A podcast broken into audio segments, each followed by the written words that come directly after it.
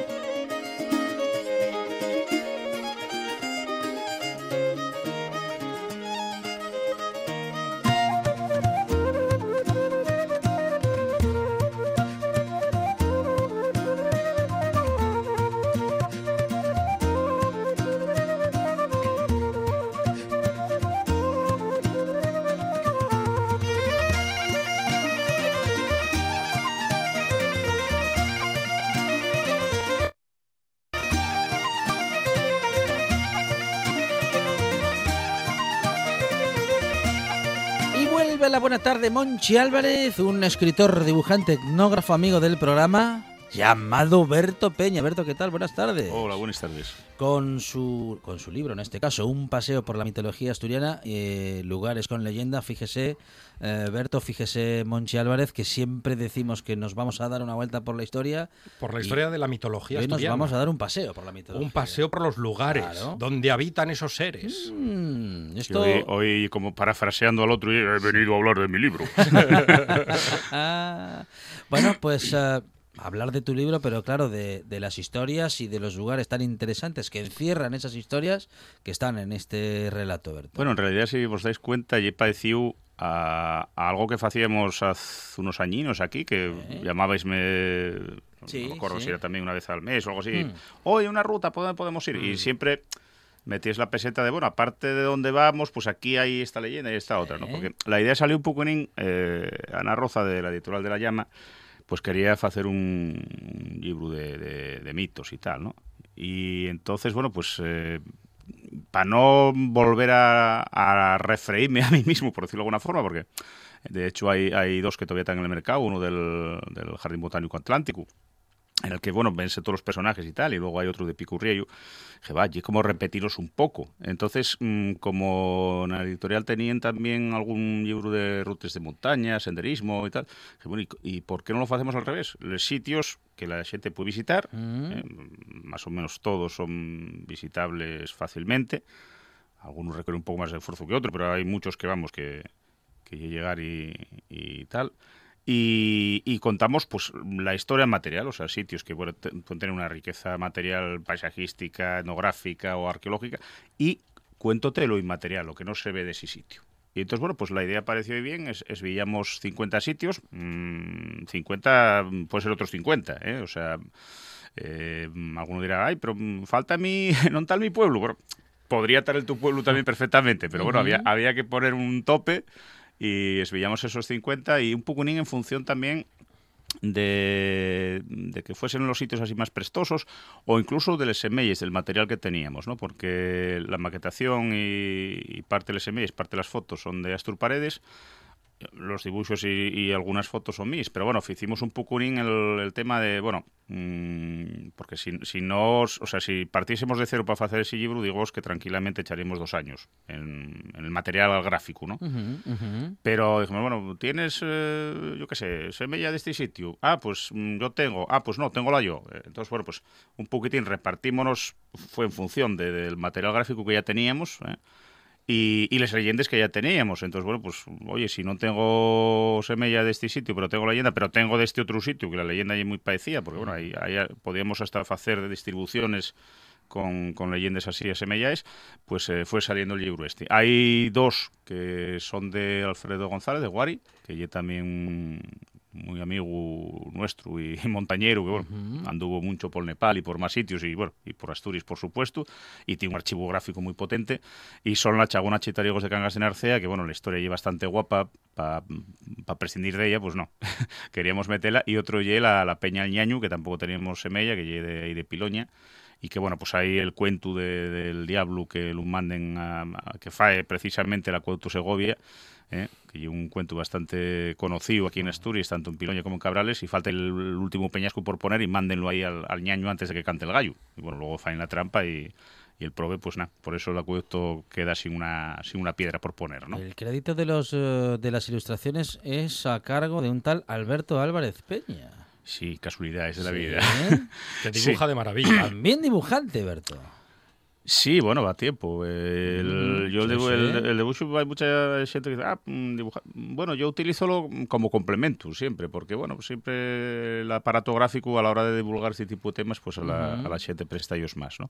Y, y bueno, mmm, ya os digo, también por qué esos 50 sitios y, y por qué mmm, yo creo que da también bastante idea a la gente una vez que, que lo lee y eso, de que la mitología lleguen algo más que unos cuentos del huelu para pa entretener al fío, porque acaba dando nombre, toponime menor, a muchos sitios. Hay cueves de, y fuentes de la Xana, y hay prados del Cuélebre y Valdecuélebres. Y, o sea, quiero decir, eh, llegó a ser tan importante para pa los nuestros paisanos que llegó a marcar incluso eh, los topónimos, los nombres de los sitios, ¿no? Muchas de las cosas que vais a encontrar ahí, pues, pues incluso mmm, daban explicación a cuestiones arqueológicas o a, o a, cuestiones geológicas. Por ejemplo, la fana Xenestaza de Tineo, uh -huh. eh, que hay un argallo, una fana tremenda que hay ahí en el Valle Xenestaza, eh, pues, mmm, bueno, eh, Guillermo Schultz ya, la catalogó y bueno, pues mmm, geológicamente sabemos lo que es, pero para los paisanos era porque había bajado una encantada esparrada en riba de una cabra, según unas versiones, otras en un caballo, y había hecho la fana esa. ¿eh? había fechular el argallo este tan tremendo. O, por ejemplo, mmm, unos restos que hay en la Brueva, en, Miranda, en Belmonte, eh, que quedan los pueblos de Bellu y Pando y unos cuantos, y hay unos restos de, de, minería romana, bueno, pues ahí hay un sitio que llaman la pena al cuélebre, entonces el cuélebre este, para contentarlo, tenían que dar una fogaza pan, entonces uh -huh. daban el pan, ¿eh? y decían Pando y Pando y Pando y, quedó el nombre de Pando a uno de los pueblos. ¿eh? Y luego pues mmm, ya decidieron dar una rueda ardiendo para reventar al bicho y entonces bajó fungando y tal, bueno, y entonces los, los otros de Bellu, Bellu, quedó el pueblo de Bellu. Llegó fungando precisamente al pueblo que está bajo en el valle, Fontoria, ¿eh? y luego ya en Serviella, ya mmm, silbando, ¿eh? Y, y, en San Martín, en la Ponte de San Martín, pues ya dieron en San Martín, ahí remataron al cuélebre. Bueno, pues eh, aparte de la toponimia esta fantástica, que evidentemente el, la filológica no tiene que ver con esto, pero bueno, uh -huh. los paisanos daban esa explicación, pues todo lo que son les marques que, que quedaban por ahí, que ya, ya falaba de Ismadoz, eh, quedan unos marques de lo que era la minería aurífera romana, pues en el machín popular y era precisamente los marques, el resclavo que había dejado el cuélebre, que como era tan grande, pues había marcado el terreno cuando lo, mataron y dieron la, la, rueda de estar riendo, ¿no? Entonces, eh, por una parte, pues eso, no solamente da nombre a, los a los sitios del lugar, sino que muchas veces la gente pues quería explicar ¿eh? Eh, determinado tipo de accidentes bien geológicos o bien eh, mismamente pues arqueológicos ¿no? de, de, la zona. Y luego hay, hay, una cosa que, por ejemplo, el libro ya, ya veis que llama eh, mitología asturiana. Hay, hay, a veces algunos autores que tropieces por ahí, un poco decimonónicos ellos. No digo decimonónicos en, en cuanto a, a, época, sino mentalidad. Sí. eh, que dicen, bueno, claro, está bien, ¿no? La mitología asturiana está bien, pero bueno, es la hermana pequeña de, de, la mitología griega y de la mitología nórdica con sus dioses, sus zeus. Y, y el gran error, precisamente, porque eh, lo que entendemos los libros como mitología griega con Zeus, Afrodita y todos estos, en realidad ya es religión antigua, no hay mitología. Tú si vas a, a, Grecia, los paisanos van a contarte pues historias de, de los Foleti, de, de las Yané, que, mm, en fin, de, de una serie de, de personajes mmm, como los nuestros. O vas arriba a Suecia y Noruega, no te van a, los campesinos no te hablan de Thor ni de Odín, no, no, van, van a hablarte de los eh, la Varga Troll, el Troll, los elfos, los, eh, los Nixen, etcétera. ¿Por qué digo esto? Pues porque mm, precisamente lo que algunos piensan que hay alta mitología en realidad hay religión antigua que cuando llega el cristianismo único pues lo relega a mitología. ¿eh? Nosotros, bueno, pues no conocemos la religión antigua de los, de los astures, ¿eh? cuando, antes de llegar al cristianismo, conocemos más o menos los nombres de algunos por algunos epígrafes, ¿eh? O algunos nombres del lugar, que si Taranus, que si y Barciaeco, Reuspecio Parameco, Lug, etcétera. Pero, pero bueno, no tenemos, no lo tenemos porque nadie lo transcribió, o sea, acabó, acabó un poco arrequechado. Sí podemos intuirles funciones de, este tipo de, personajes que nada más que conocemos los nombres, pues a veces por la iconografía de ellos eh, o vislumbrarlo un poco en, una matriz común indoeuropea, porque más o menos pues todos los pueblos indoeuropeos tienen una, una, religión antigua parecida, ¿no?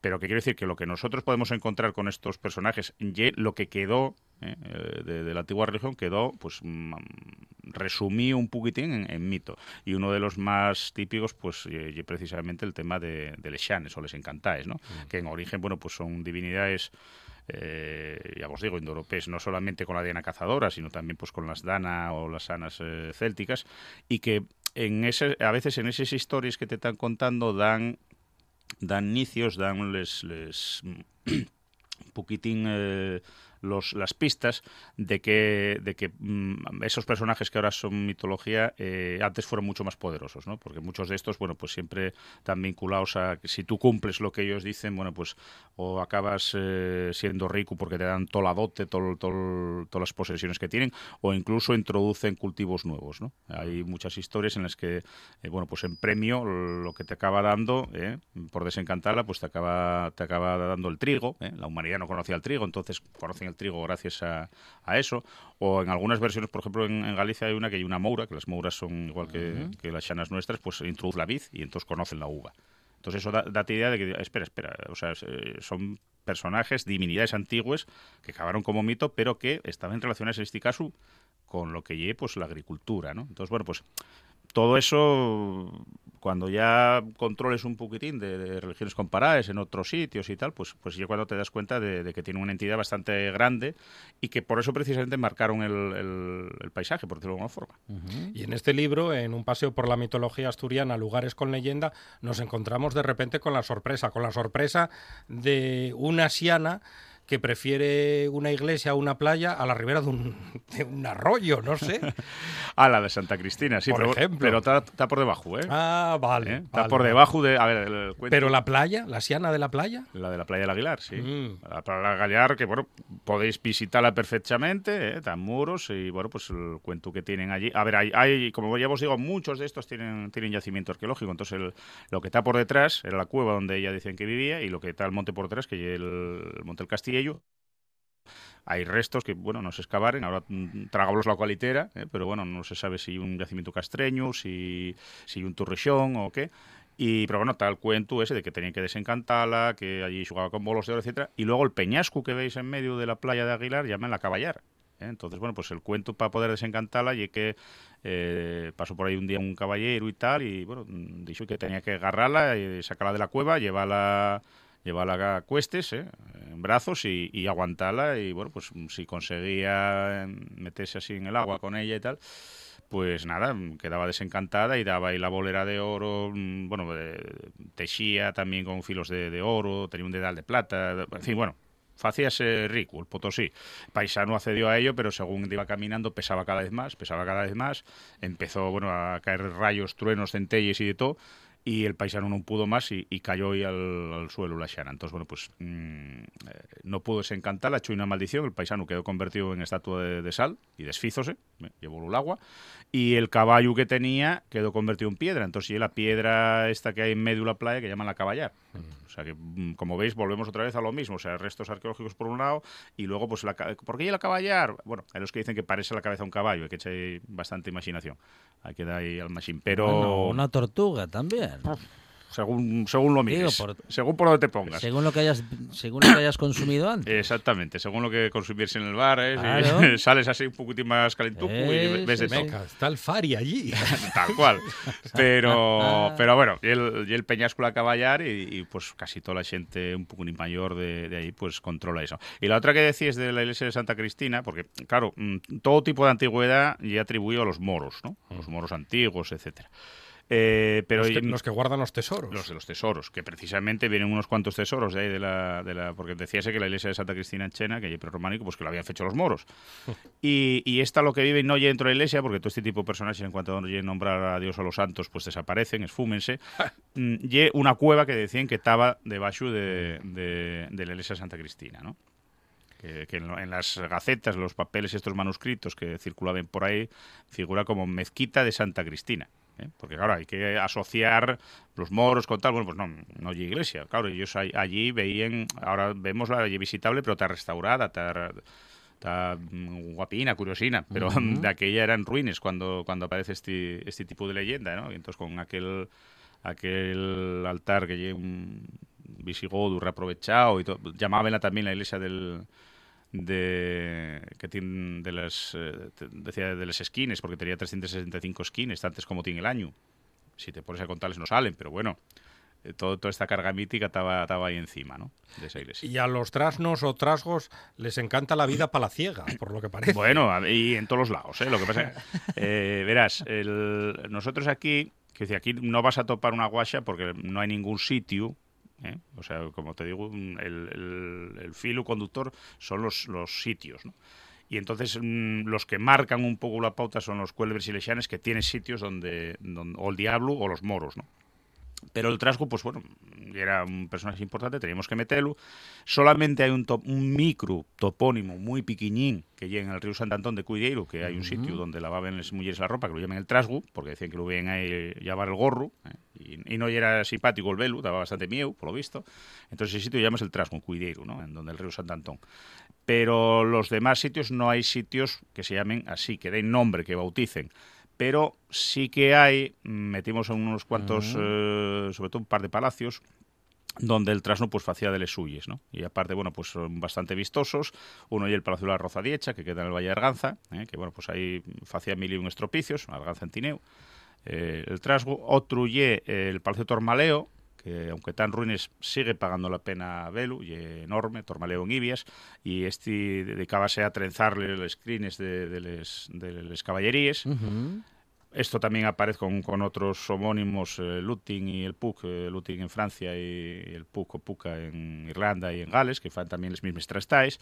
Met, y luego metimos el de Cuideiro y también en Urtigueira, porque en Urtigueira eh, ahora ya mm, veis que la rampina esta del puertillo muy pequeñina, cuando se hizo ese, ese, ese, puerto, la propia consellería, bueno, pues reventó una cueva, que era la cueva al trasno, o la cueva al demo. Ah, ya no existe, pero decía que vivía ahí dentro y que eh, entreteniese pues, en moverles lanches que estaban amarraes o eh, en entornar los montones eh, de, de ouca, de ocle, que el ocle pues recogiese, ya sabéis, pues sigue haciéndose, pero para pa cuchar, ¿no? Uh -huh. Entonces, bueno, pues entreteniese en hacer eso y era el, decíase que era el trasno que vivía en esa cueva. Esa cueva llamamos la, la cueva al trasno y la cueva al demo porque bueno, el demo, el demonio y una, una cristinización a fin de cuentas muchas veces de, de este tipo de personajes, ¿no? Y eso ya en Urtiguera de Cuadra. Nada que ver con la demo, que eso es otra historia. Que la demo y otra cosa, sí. Claro. sí. ¿Y, y en, en, Oviedo sabrán que tienen enterrado a un gigante? Bueno, eh, lo del gigante en, en el Monte Naranco, eh, eso, bueno, metimos una pequeña pincelada, mmm, pero tiene también una aportación bastante culta. ¿eh? Y de autores um, del finales del 19. Y entonces, bueno, pues comentan que nada, que había un gigante y tal, que cuando murió, pues los sus vasallos eh, hicieron un túmulo enorme para pa poder enterrarlo, y era tan, tan, tan grande que, que formó precisamente el, el, el, monte que está allí, ¿no? Uh -huh. eh, de todas formas, este, este tipo de, de historias, que pueden ser gigantes o pueden ser gigantas, ¿eh? Mullerones enormes que lleven en la cabeza pues la, la, piedra cobertera de los dólmenes, que ahí metemos unos cuantos, metemos la de la de Ilao, ¿eh? de la filadoira, y metemos también la referencia de, del de Agramela, que en, en Ibias, ¿eh? pues eh, mmm, vienen a ser un pocunín lo que hay en otros sitios como la, las Gea Mater o les que faen precisamente esos esos eh, accidentes geológicos o formaciones rocosas, ¿no? Entonces, bueno, pues eh, esto pasa en toda Europa. O son encantadas, o son mouras, o son lasadas, o son gigantes, ¿eh? entonces, bueno, pues aquello que veis ahí, una montaña, una sierra, una cresta de tal, bueno, pues no, no, eso oye eh, la tumba de, del gigante no sé qué. ¿eh? Entonces, en este caso, bueno, pues el, el naranco en Arauco, que como lo llamaban y tal, bueno, pues y el, gigantón que, estaba en Ubió. Y luego precisamente, lo, mira, también empezamos el, el libro un poco por la sillería gótica de la Catedral de Ubió. Sí, porque ahí aparece unicornios. Ahora que está tan de moda entre los guajes pues la figura del unicornio en la sillería gótica, ah, vuelve aparecen los pues unicornios. vuelve a estar de moda el unicornio. Hombre, yo creo el unicornio es como la música electrónica. Cada 10 años vuelve a ser la última. Yo creo que no, pasen de la moda. La última innovación. Están de moda. Yo no sé ahora si van de rosa o no, la moda ante los críos. De todos los colores. Ahora ya de todos los colores. Ahora hay hasta gochos unicornios. Pues, pues ahí tienes precisamente unicornios. hay los por suelto y hay uno que es muy interesante que te ha enfrentado a un, a un dragón el dragón y la sierpe antigua y, bueno, pues eso ya en el siglo III aparece en un bestiario eh, que llaman el fisiólogo y dicen que, bueno, pues eh, nada, que el dragón, la sierpe, vomita el veneno en, un yagu que hay, todos los animales van a beber, pero danse cuenta que, está contaminado por, por la ponzoña. Y entonces esperan a la llegada del unicornio que fae la señal de la cruz con el cuerno, mata todo, microbio, todo tipo de veneno y los bichos pueden beber. Entonces aparecen enfrentados el unicornio y el, dragón. El dragón representa a la sierpe antigua, al mal y tal. Y el unicornio en estos bestiarios, pues ya la, la representación de Jesucristo, del bien, ¿eh? el bien pues contra el mal. No veo yo al unicornio de Silvio Rodríguez haciendo la cruz. No, no. como mucho la hoz y el martillo. A que no, ¿eh, bro? Oye, nunca se sabe lo que puede hacer con, el cuerno.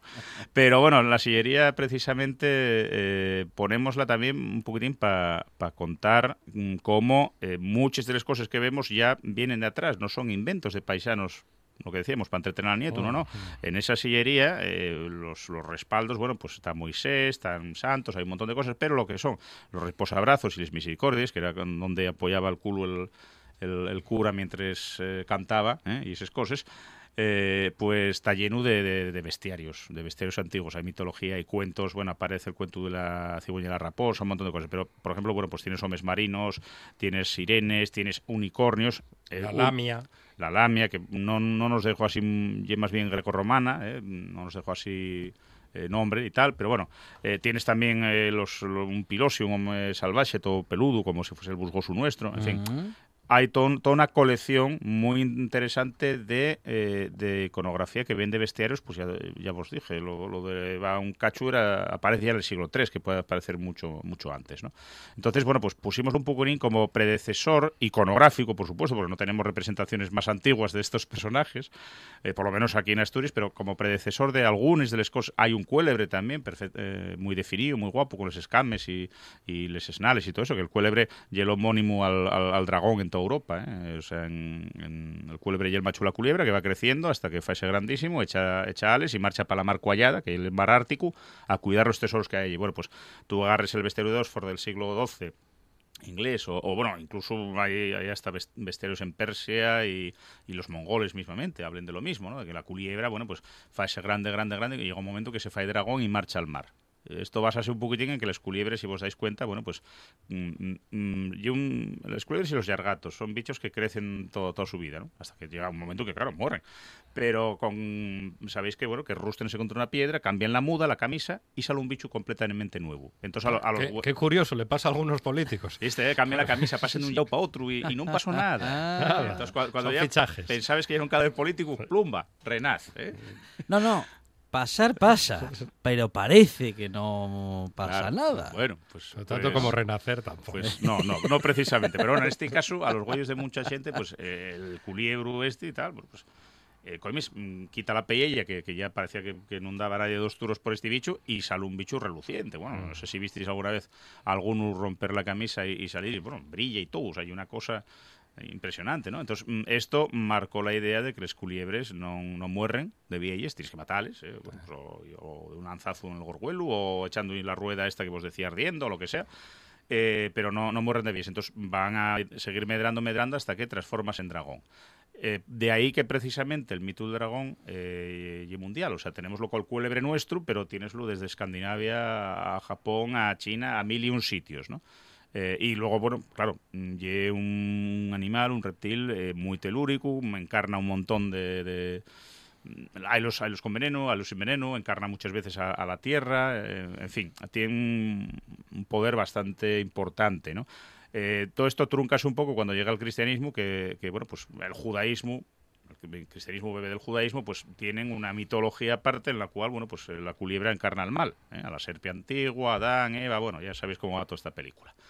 Y, entonces, bueno, pues claro, acaba adaptando, pues...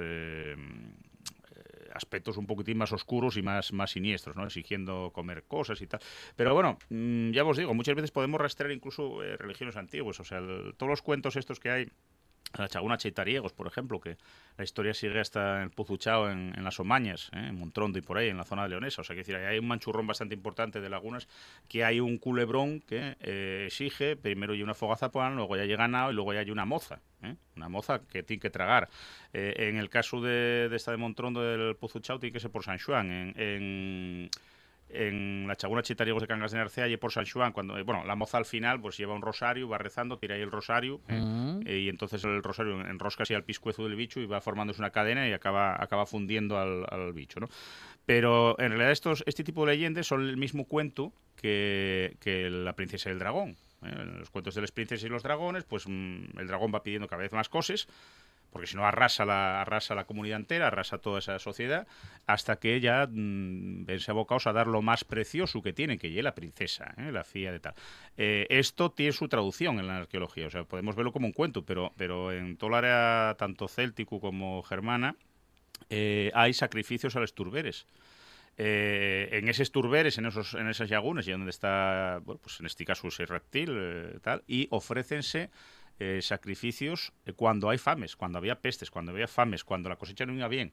A mayor, o sea, la filosofía antigua de la religión Y, eh, mm, tú la tierra date cosas, Y mm, fructífera contigo, pero tú tienes que dar algo a cambio. Puede ser la, una fogazapa, puede ser la última gavia trigo, lo que sea. O sangre.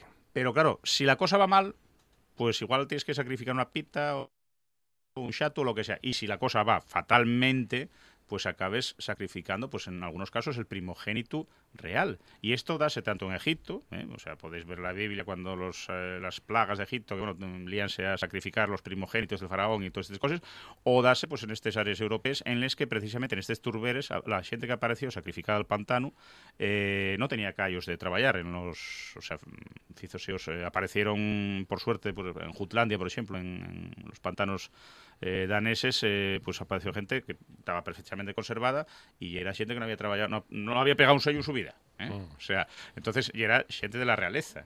Robespierre vivió muchas vidas. Me suena, me suena. Entonces, y era ese tipo de cosas. En Asturias tenemos una cosa un poco parecida, porque también hay historias en las que, bueno, pues el culebre vive en el store, que es en el Simes. Ah, yo creía que iba a decir que también hay gobernantes que no, que gobernantes que no un palo al agua. Y que, pegan sello. Y que podíamos ir tirándolo, ¿eh? Al, al de Nol, por ejemplo, y tal. Bueno, no estaría mal. ¿eh?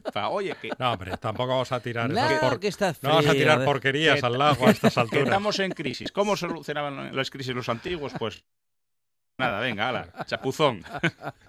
Pero en este, en este, caso sí tenemos uno que lleva la, cueva que llaman, que bautizaron como la cueva del Gatubeto en Subiñes, en la que, bueno, pues llaman la cueva del Gatubeto porque en uno de estos furaos eh, atoparon un yobu cerval, un lince, un lince boreal, edificios en análisis y tal, bueno, muy bien, pero atoparon otra cosa que salió también en prensa en su día, creo que fue en el 2010, me parece. Eh, que era un paisano, un paisano que estaba allí, que ya casi fosilizado, o sea, los huesos, que mucho más, más para abajo de esa cueva, y que no era un enterramiento, porque hay enterramientos a veces que son en cueva, con ajuar, con, con bronces, con no sé qué tal. Pero no, aquel paisano allí estaba prácticamente, bueno, no sabemos si, llevaba ropa o no, porque eso pudrió, pero no daba sensación de, que fuese un enterramiento. Entonces, bueno, pues eh, sacaron oficios y el correspondiente análisis a los huesos y no cayó allí, porque allí era imposible, que los huesos estaban perfectos y no tendría traumatismos, etcétera. O sea, o bien lo amarraron y lo llevaron vivo y murió de hipotermia allí, o, o, lo degollaron y no dejó restos, ¿eh? Pero vamos, y un sacrificio a la cueva. O sea, podemos hablar, eh, los arqueólogos que ya hicieron el estudio, de, del primer paisano o el primer sacrificio humano que llegue de la época de bronce final, que se ofreció a, esos númenes o a esos divinidades un poco siniestres que había que contentar eh, para que las cosas fueran bien y metieronlo en, esa cueva y, allí murió. Entonces no, no, hay un enterramiento al uso como algunos que aparecieron, por ejemplo, en la Torca de la Cerrosa, en Peñamellera, en el que hay un apareció un cráneo de un paisano, este de la del Fierro, pero bueno, con su ajuar, con sus puntas de lanza, con bronces, eh, fíbulas, etcétera. O sea, eso hay un enterramiento en cueva. Esto no parece ser que lleve una ofrenda pues a, a, a esa parte de la naturaleza mm, oscura que el, que el hombre non tenía forma de dominar que ya era temida, pero que había que reverenciar y, y, y hacer esas ofrendas. ¿no? Entonces, bueno, pues muchas veces mm, la arqueología viene a, a- a quedar fosilizada en los cuentos. ¿eh? Entonces, ahí también recogemos algunos cuantos cuentos de Torcas, donde vive el cuélebre, ¿eh? y, y en- además se exige. O sea, hay una en el Pozo La Cojita, en Onís, otra en, la, en el Pozo Los Teixos, que también hay en Onís, en la zona de Picos de Europa, base del Yagunol y tal. Y bueno, pues ahí vive el culebrón, a- a- hay un toro, un, un chato y una moza que está ahí Ujú. yendando y entonces el cuélebre dice toro toracu apúrreme para acá la, eh, la moza y el chato entonces va al toro emburre a la moza y emburre al chato y caen todos para allá y allí los merienda el cuélebre ¿no? entonces bueno pues mm, eso y un poco el fósil de, de estas ofrendas que a veces en ya digo en, en lo que podía ser la del bronce la del fierro se facían a, a esas divinidades antiguas no oscures ¿Y la leyenda de la vaca blanca? Bueno, lo de la vaca blanca tiene mucha amiga. O sea, yo- son los collanes. ¿eh? Los collanes son la gente de, de Sobrescobio. Eh, y entonces lo que cuentan es que vinieron de la parte del Monte Colla, todos agarrados al rabo de una vaca blanca. Ujú. ¿eh? Y allí donde la vaca blanca paró, pues instalaronse. Llamas el pueblo Sobrescubio porque un escobio, un asturiano, y un desfiladero. Entonces la, la vaca paróse allí y plum. Allí donde se paró, eh, asentáronse. Y la misma, bueno, lo primero que el, color blanco, mm, los animales de color blanco, caballos, vaques y tal, y lo que llaman animales psicopompos, o sea, son animales conductores hacia el más allá o, bueno, en fin, marquen ujú. tal, ¿no? Eh, mm, la misma historia la Villafranca del Bierzo con los vaqueiros. ¿eh? Los vaqueiros, eh, Burbia, bueno, pues mm, arrasó ellos una, una riada a la zona de Taben y entonces la condesa dio ellos un, una vaca blanca, agarráronse todos y allí donde, donde paró, instaláronse. ¿eh? Entonces en Villafranca del Bierzo y he conocido el- la historia esta. En- bueno, si, si vamos por Irlanda y por ahí, Bo Binda, Binda, Blanco, Mons Vindius, Montes Blancos, ¿eh? Ujú. Eh, bo, igual y indoeuropeo, igual que bóvido, que viene del latín, bueno, pues lo mismo, la vaca blanca y una vaca sagrada también, ¿no? A la cual, bueno, pues Claro, todo este tema, si os dais cuenta, son cuestiones ganaderas muy importantes. O sea, eh, estamos hablando de, de- de tribus, de gentes ganaderes que para ellos pues les, les va que los toros son importantísimos y el su modo- pero encima tan sublimados a, a una altura de animal conductor o, o- o casi casi bueno pues sagrado, ¿no? Y, y entonces lo, curioso es que tenemos historias, eh, recolles exactamente iguales. eh, falábamos de Sobrescobio, falábamos de Villafranca del Bierzo, pero por ejemplo, bueno, pues la fundación de Troya, eh, la mítica Troya que dio para películas y para muchas cosas, pues eh, montase porque Tros, eh, hilos fío de Tros, eh, va detrás de una vaca blanca y hay un oráculo y dice, allí donde, o una vaca rubia, allí donde se te pose, donde se siente, es una ciudad. Entonces, bueno, fae la ciudad en honor a su padre que se llama Tros. Eh, Cazmo también, lo mismo. O sea, tenemos una serie de, de sitios, tanto grecorromanos como, como dentro de la tradición céltica, porque ya digo, son todos pueblos indoeuropeos a fin de cuentas, en el que esa vaca blanca mm, van todos en pos de ella y ahí donde se asienta instalanse esa ciudad, ¿no? O sea, son fundaciones míticas, un pucunín, en ese plan, ¿no? Luego Va, vacas y toros, porque en Yernes y Tameza, en el escudo, encontramos a dos toros a punto de, de combatir. Sí, sí, uno, uno, Uno blanco, blanco. uno blanco y otro rojo que, bueno, pues a veces aparece un poco arrubiado, ¿no? Como rubio, así, pero que ya es rojo. Eh, eso ya hay para marcar las lindes. Bueno, para entamar los combates de toros facían se desaparecieron casi los años 50, casi cuando la ganadería se iba a desaparecer. Eh, llevas la fiesta a los toros, ¿eh? No ¡eh, eh, toro!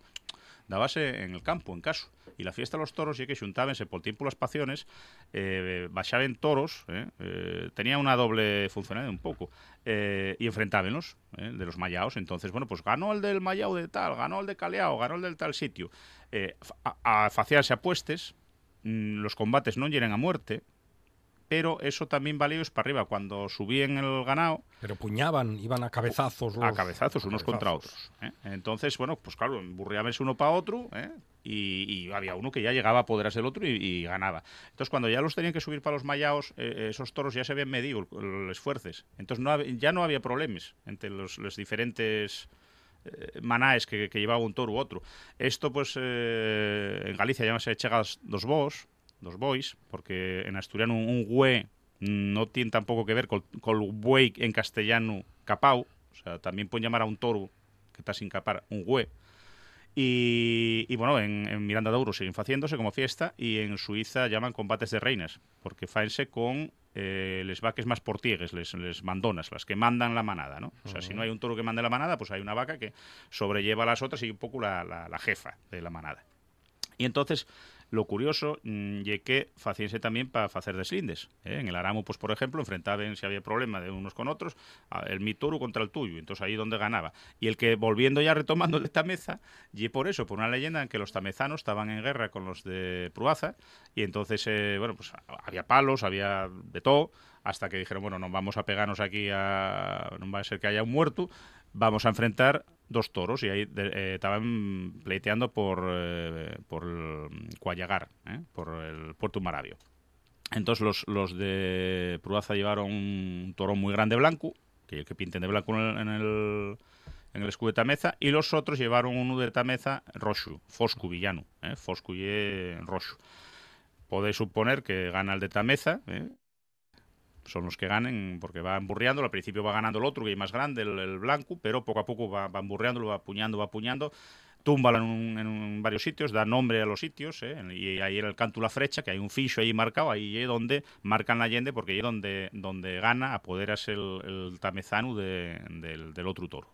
Curiosamente, esta, esta, historia aparece en el Ulster, en el Ulster, en Irlanda del Norte, eh, con la, saga del héroe popular de ahí, Cohulan, en la que, bueno, pues enfréntese con, con, con los de Connaught y, y mm, con la reina Med y, bueno, pues están a punto, a punto de haber una batalla con muchos muertos y dicen, oye, no, vamos a enfrentar el asti blanco, que va en representación de los de Connaught, y, y, el toro rojo eh, eh, nuestro. Y entonces, bueno, acaba ganando el rojo. Eh. Entonces, bueno, la misma leyenda que allí de la ambientada, se supone, en la Edad Fierro, supuestamente, pues aquí aparece en Tameza y, y da eh, para escudo, ¿no? O sea, el escudo de Tameza, de Hierras y Tameza, y ese de los dos toros enfrentados.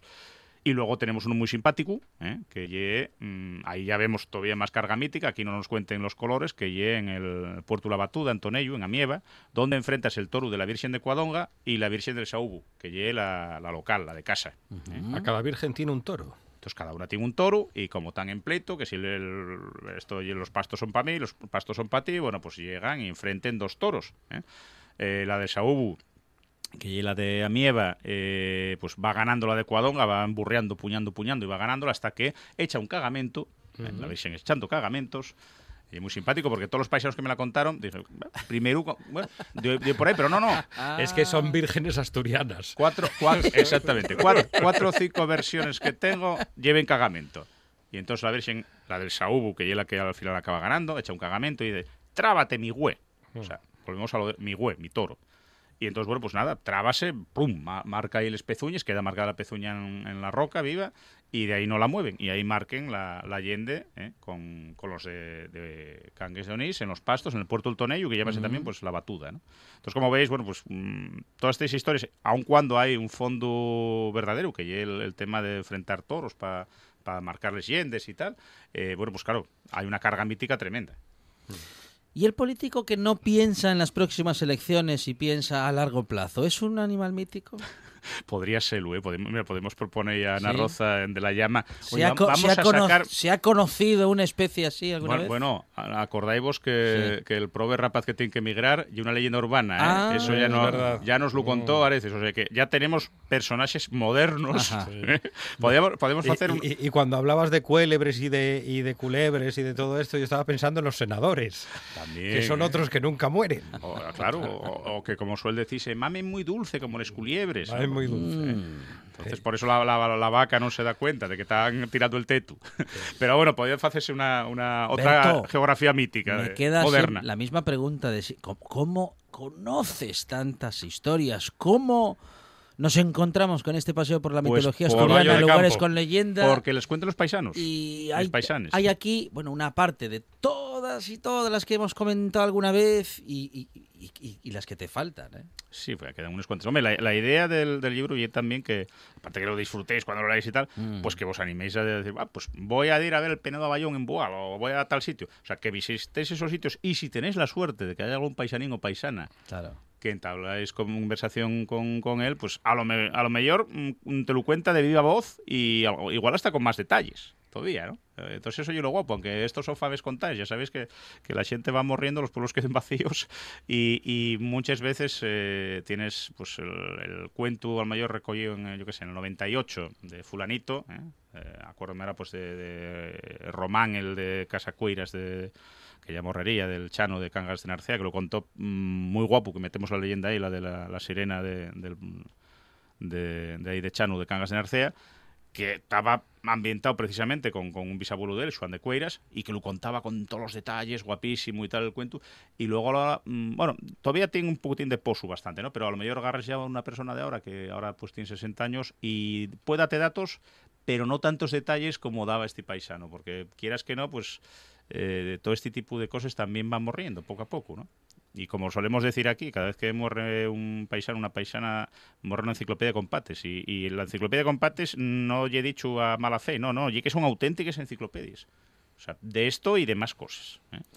Un paseo por la mitología asturiana, lugares con leyenda, con eh, Berto Peña como autor, autor de los textos y también de los dibujos, gran dibujante también, nuestro colaborador y compañero en esta buena tarde, editado por De la Llama Editorial. Berto. Muchas gracias, enhorabuena. ¿eh? No hay de qué. Gracias a vosotros. Hasta otra. La radio es información, noticias, actualidad. La radio es entretenimiento, es música. La radio es palabra. Pero sobre todo, la radio eres tú. RPA. Si nos escuchas, te escuchas.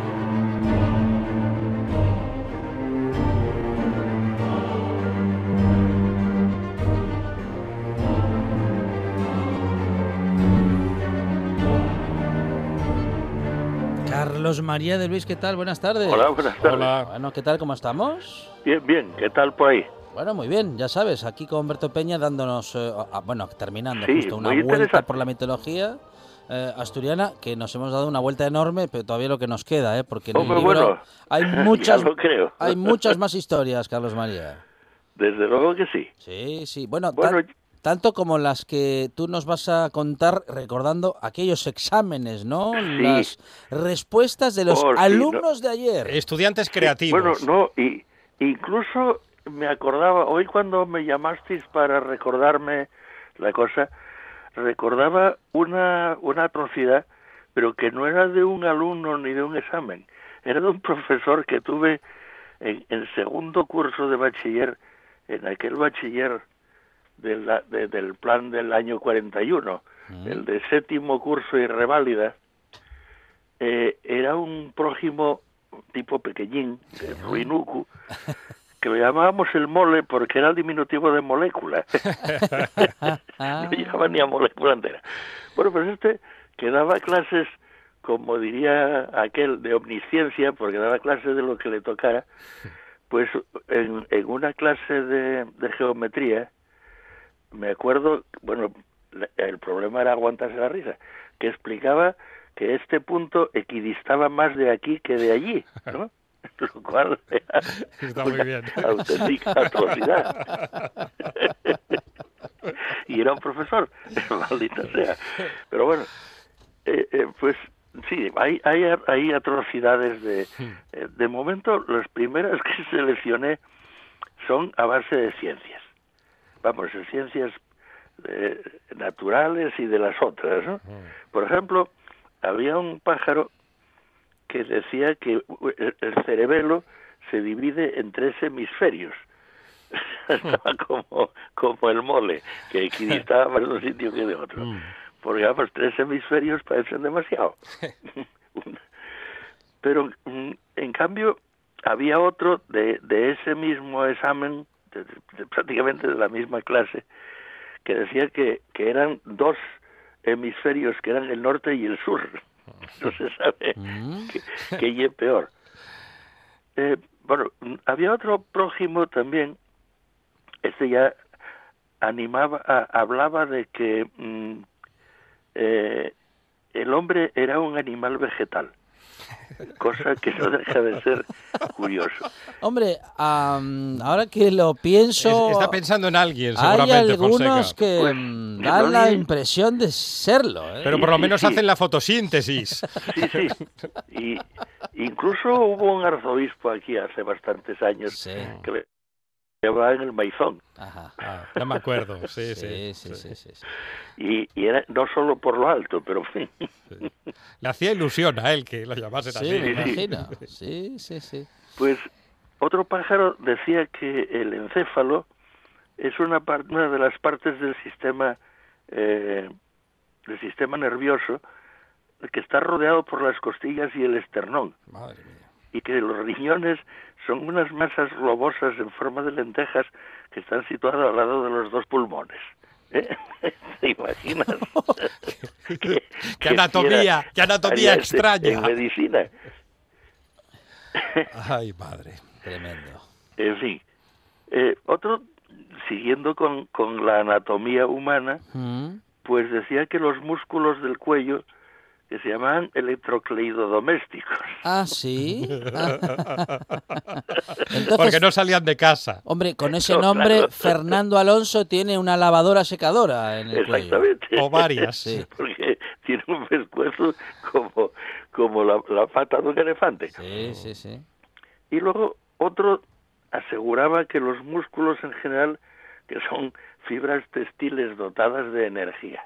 Ahí queda eso. Ah, mira. Mm.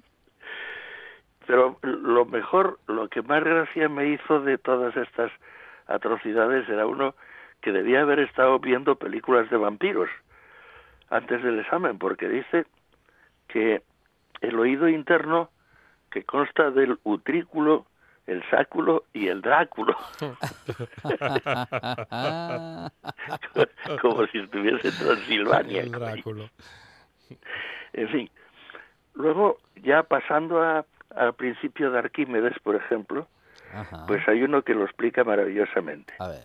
Dice que Arquímedes se Sí. metió en el agua, Sí, sufrió un empuje, sí. salió, miró y vio que era un principio.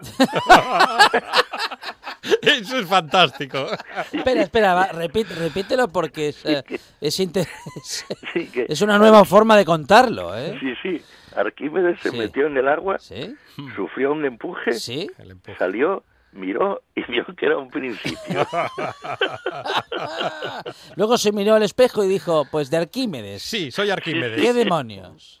Sí, Es que se las ponían como a Fernando VII, vamos. Y bueno, otro, hablando de, de los volcanes, les dice que el vulcanismo es la erupción de los volcanes arrojando excrementos. ah, sí, vaya. Qué, qué estropicio iban a hacer esos volcanes. Hombre. Ya decía yo que había algunas islas de mierda por ahí claro. que no podía ser, mm, bueno, en fin, que eso no podía ser originado por, la, No, digamos, no. por roca incandescente. No, no, es, es- es peor todavía, sí. Algo me huele mal. Sí, seguro. Y otro, pues, aseguraba muy tranquilamente que las rocas son animales irracionales sin vida Ajá. que ni nacen, ni comen, ni se reproducen, ni mueren. Ah, mire. Pero esos son los senadores, hombre, no son las rocas. Ah, Después, otro prójimo, ya metiéndose en la zoología, contestaba que los animales polares son la osa mayor y la osa menor. mm. Bueno, hombre, a Esto es cualquiera, se, cualquiera confunde. Ponerle, Sí, sí. ponerle de otra manera. Si hablamos de estrellas, ¿cómo le van a poner osa mayor y osa menor? Eso es como, se co- como aquel que en el concurso le decían rápido, cinco animales del Polo Norte. Y dijo, dos focas y tres osos. Pues, más o menos, más o menos. y menos mal que no metió la osa mayor y Bueno, cabezando las, el desfile. las matemáticas mal no se le daban. La, de No, no. la biología ya era otra cosa. Era otra cosa, es como, como aquel otro prójimo que decía que el, que el caballo y el burro eran rumiantes caseros. Ajá. ¡Qué querida familia! Y, y luego explicaba que el caballo es un animal mamífero que Sí. tiene el rabo en la parte de atrás Ajá. y vive de animales más pequeños de los que se alimenta. Ah, mire. O sea, Sí, sí, sí, sí. Oye, me estoy divirtiendo mucho hoy. No, ese es ese del adolescente, Sí, sí. Carlos María. y, y luego ya, para acabar de redondear, Sí. otro prójimo que decía que en Holanda de, cuadro- de cada cuatro habitantes uno es vaca. Ajá. ¿Ah, sí? No me diga. Y juega en el Ajax. Sí. En fin, hay, hay otro que también contaba en otro, en otro examen que Australia es un país lleno de canguros y orinocos. Ajá. ¿Ah, sí? Hombre, lo de los orinocos no lo sabía. No, supongo que querría decir ornitorrincos, Sí, pero sí, sin sí. Es más sí, complicado. sí. Claro, claro. Ay, el ornitorrinco y el, canguro.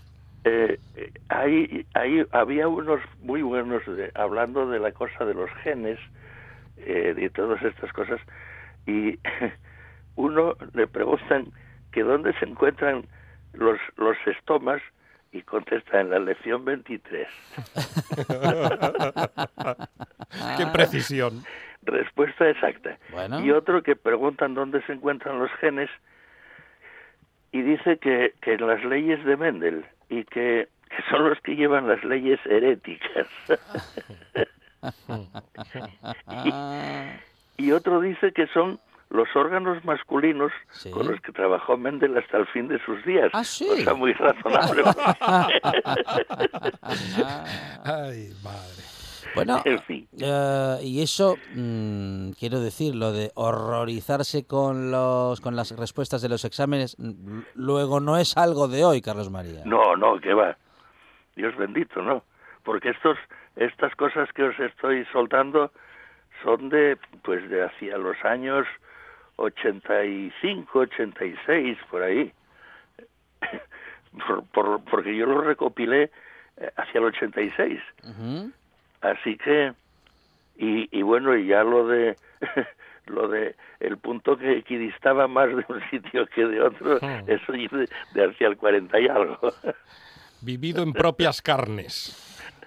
Por Carlos María de Luis, que como comentábamos la semana anterior, ha estado, eh, bueno, pues muy cerquita, incluso dentro del Ministerio de eh, Educación, Carlos Sí, María. de Educación y Ciencias, sí. Eso es. Bueno.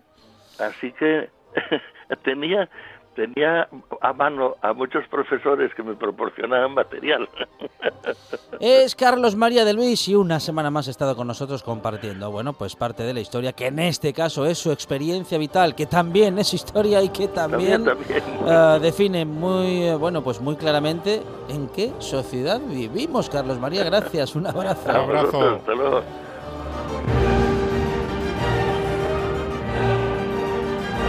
Las noticias y después vamos a hablar de muchos proyectos sociales en esta buena tarde que sigue hasta las 8.